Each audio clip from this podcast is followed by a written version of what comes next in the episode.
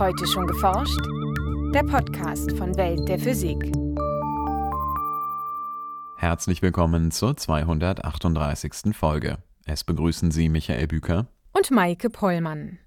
Entropie wird oft als Maß für Unordnung oder Chaos bezeichnet. Doch das greift zu kurz.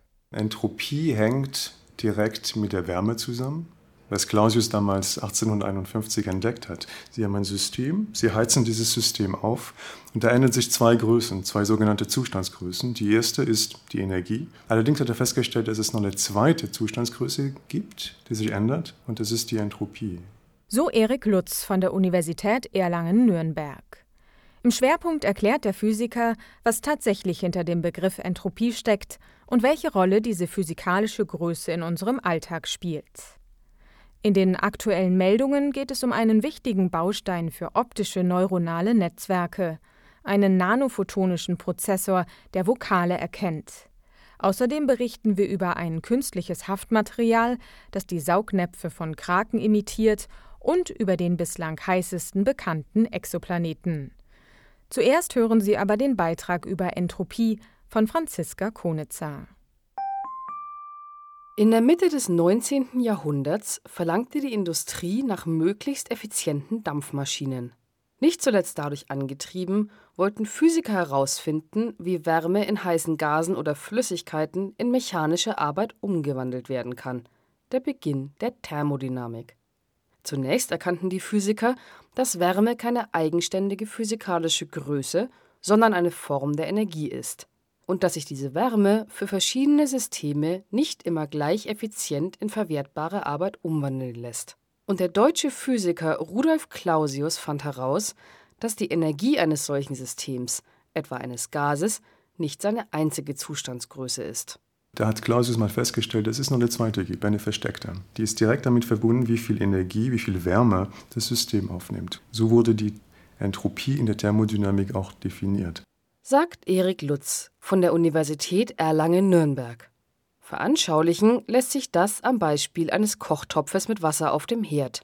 Die heiße Herdplatte führt dem Topf Wärme zu, wodurch sich das Wasser erhitzt und damit zusätzliche Energie erhält. Gleichzeitig wächst auch die Entropie an. Die Entropie als Zustandsgröße, um die zu bestimmen, müssen Sie einfach nur bestimmen, wie viel Wärme Ihr Topf äh, aufnimmt. Wenn Sie die Temperatur der Umgebung kennen, können Sie einfach nur diesen Wärmeübertrag durch die Temperatur teilen und das gibt Ihnen die Entropieänderung. Als Rudolf Clausius die Entropie entdeckte, entwickelte man gerade die Grundprinzipien der Thermodynamik. Ein wichtiger Eckpfeiler ist der sogenannte erste Hauptsatz der Thermodynamik. Er besagt, dass Energie weder erschaffen noch vernichtet werden kann Prozesse, die diese Energieerhaltung verletzen, sind unmöglich. Umgekehrt lassen sich aber längst nicht alle Vorgänge, die diesem Prinzip genügen, auch beobachten. Das schöne Beispiel ist, ich sitze jetzt auf diesem Stuhl und ich könnte anfangen zu levitieren. Wenn ich dabei meine Körpertemperatur minimal absenke, dann ist die Energie immer noch erhalten. Allerdings ist es mir noch nie passiert und es wird mir auch nie passieren. Und da kommt jetzt der zweite Hauptsatz ins Spiel. Laut dem zweiten Hauptsatz der Thermodynamik darf die Entropie in einem abgeschlossenen System nur zunehmen, niemals abnehmen. In dem System aus Erik Lutz und seinem Stuhl würde sich die Entropie aber spontan verringern, wenn sich die Körpertemperatur senkt. Und weil das laut dem zweiten Hauptsatz verboten ist, kann der Forscher nicht schweben. Wohlgemerkt, dies gilt nur für abgeschlossene Systeme, denn sonst würde kein Kühlschrank dieser Welt funktionieren. Da wird Wärme aus dem System entnommen, Energie nimmt ab, aber die Entropie nimmt auch ab. Das heißt, die Entropie kann schon abnehmen. Allerdings, wenn Sie ein abgeschlossenes System haben, dann kann sie nur zunehmen. Oder anders gesagt, die Entropieproduktion kann nur positiv sein. Im gesamten System aus Kühlschrank, seinem Inhalt, der hineingesteckten Energie in Form von Strom und der aufgewärmten Umgebung nimmt die Entropie sehr wohl zu. Damit ist die Entropie auch die einzige physikalische Größe, die der Zeit im Universum eine Richtung zu geben scheint. Denn wenn das Universum ein geschlossenes System ist, nimmt darin die Entropie im Lauf der Zeit immer weiter zu. Eine spontane Rückkehr zu einem früheren Zustand ist daher nicht möglich. Die Entropie lässt somit den Zeitpfeil nach vorne zeigen. In dieser Definition beschreibt die Entropie, wie viel Wärme ein System aufnehmen kann. Sie erklärt aber nicht, was dabei auf mikroskopischer Ebene passiert. In der normalen Thermodynamik, in der makroskopischen Thermodynamik geht man davon aus, dass man nur makroskopischen Eigenschaften des Systems messen kann, Druck, Volumen, Temperatur. Allerdings weiß man, dass die Materie aus Atome und Moleküle besteht. Das heißt, man kann die Eigenschaften des Systems auch auf mikroskopischer Ebene beschreiben. Der österreichische Physiker Ludwig Boltzmann untersuchte die Zusammenhänge zwischen den möglichen Mikrozuständen eines Systems und seinem Makrozustand. Was Boltzmann festgestellt hat, ist, dass man für einen bestimmten makroskopischen Zustand viele mikroskopische Zustände haben kann, die zu keiner Änderung führen. Das System kann in 10, 100, 1000 verschiedenen Mikrozuständen sein. Wenn Sie das makroskopisch messen, können Sie keinen Unterschied bemerken. Und die Entropie misst gerade, das war die Definition von Boltzmann, wie viele Mikrozustände Sie äh, einem bestimmten Makrozustand zuschreiben können. Auf mikroskopischer Ebene muss man den Ort und die Geschwindigkeit jedes einzelnen Teilchens kennen, um den Zustand des gesamten Systems zu erfassen. Auf makroskopischer Ebene hingegen genügen statistische Größen wie Druck oder Temperatur, die nichts über die Eigenschaften der einzelnen Teilchen aussagen. Und das führt dann jetzt zur dritten äh, Möglichkeit, zur dritten Art, die Entropie zu sehen oder zu interpretieren. Es sollte klar sein, wenn Sie ein System auf der makroskopischen Ebene beschreiben, dass Sie viel weniger Informationen über das System haben, als wenn Sie das auf der mikroskopischen Ebene beschreiben. Das heißt, Sie wissen weniger, wenn Sie das makroskopisch beschreiben. Und die Entropie beschreibt Ihnen gerade, wie viel Information Sie verlieren, wenn Sie von dieser mikroskopischen Ebene zu der makroskopischen Ebene gehen. Somit gibt es drei Betrachtungsweisen der Entropie.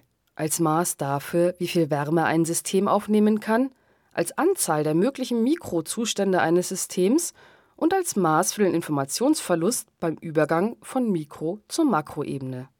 Alle Beobachtungen aus der Alltagswelt erfüllen bislang die Regeln der Entropie, etwa wenn warme Luft in kalte Regionen strömt und nicht umgekehrt. Wie sich der Wärmefluss in der Quantenwelt verhält, haben Physiker ebenfalls untersucht, an zwei Quantenteilchen. Wenn Sie diese zwei Objekte verschränken, quantenmechanisch verschränken, dann kann es unter Umständen sein, dass Wärme vom, von kalt nach warm fließt.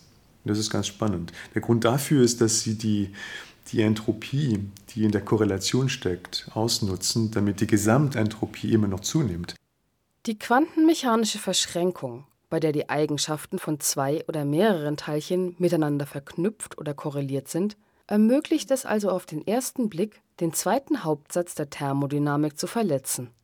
Derzeit handelt es sich allerdings um theoretische Arbeiten. Ein experimenteller Nachweis steht bislang noch aus. Somit gibt die Entropie auch über 160 Jahre, nachdem Rudolf Clausius diese versteckte physikalische Größe erstmals beschrieb, Rätsel auf. Nachrichten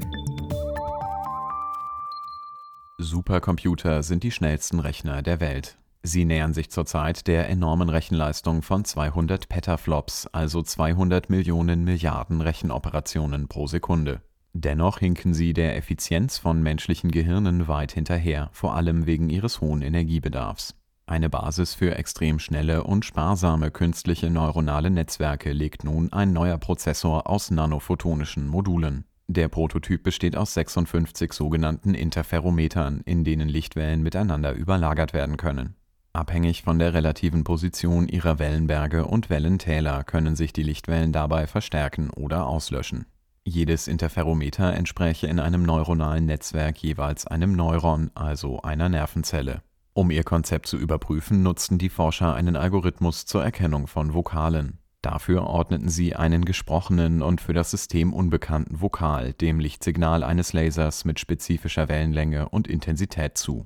Eingespeist in die Interferometer wurde dieses Lichtsignal mit weiteren zusätzlich eingespeisten Laserpulsen überlagert das resultierende Lichtsignal erfassten die Wissenschaftler dann mit einem empfindlichen Fotodetektor und ordneten ihm über ein Analyseprogramm wieder einen Vokal zu.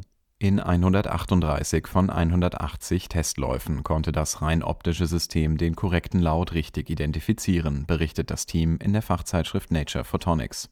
Zum Vergleich führten die Forscher die Lauterkennung auch mit einem konventionellen elektronischen Computer durch, der eine Trefferquote von 165 erzielte Damit hat das Team einen essentiellen Baustein für ein optisches neuronales Netzwerk geschaffen, allerdings noch kein komplettes System. Die Entwickler halten es aber für möglich, aus ihren nanophotonischen Bausteinen künstliche neuronale Netzwerke mit etwa 1000 Neuronen zu bauen.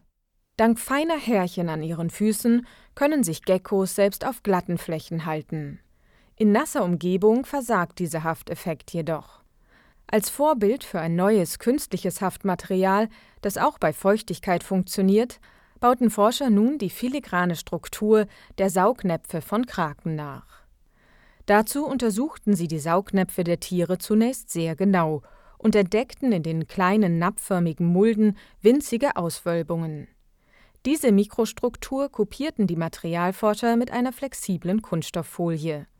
In einem ersten Schritt pressten sie kleine Mulden mit Durchmessern zwischen 15 und 500 Mikrometern in ein Silikongummi. Pro Quadratzentimeter wies das Material etwa 5000 dieser Mikronäpfe auf, in die das Team anschließend einen flüssigen Kunststoff füllte und diesen unter ultraviolettem Licht aushärtete. Auf diese Weise entstanden in den Mulden kleine kuppelförmige Auswölbungen. Pressten die Forscher diese bionische Folie auf eine feuchte Fläche, saugte sie sich zuverlässig fest. Mit Haftkräften von gut 40 Kilopascal. Wurde Silikonöl statt Wasser verwendet, stiegen die Haftkräfte sogar auf bis zu 180 Kilopascal an, berichtet die Gruppe in der Fachzeitschrift Nature. Für diese guten Ergebnisse machen die Wissenschaftler zwei Effekte verantwortlich. Zum einen baut sich ein Vakuum auf, wenn man die Saugnapffolie andrückt und dabei Luft aus den Mulden herauspresst. Zudem wird die Haftkraft durch Kapillarkräfte verstärkt, verursacht durch die kuppelförmigen Auswölbungen in den Saugnäpfen. Und da Silikonöl eine höhere Viskosität als Wasser aufweist, sei die Haftkraft hier nochmals stärker. Das Material blieb auch gut auf feuchter Haut haften und könnte sich daher etwa für neuartige Wundpflaster eignen. Auf der Oberfläche eines neu entdeckten Exoplaneten herrschen über 4300 Grad Celsius. Der Exoplanet namens Kelt 9b ist damit der heißeste heute bekannte Planet. Der bisherige Rekordhalter namens WASP 33b bringt es auf eine Oberflächentemperatur von rund 3000 Grad Celsius. Ein internationales Forscherteam spürte den außergewöhnlichen Planeten mit dem Kilodegree Extremely Little Telescope, kurz KELT, auf.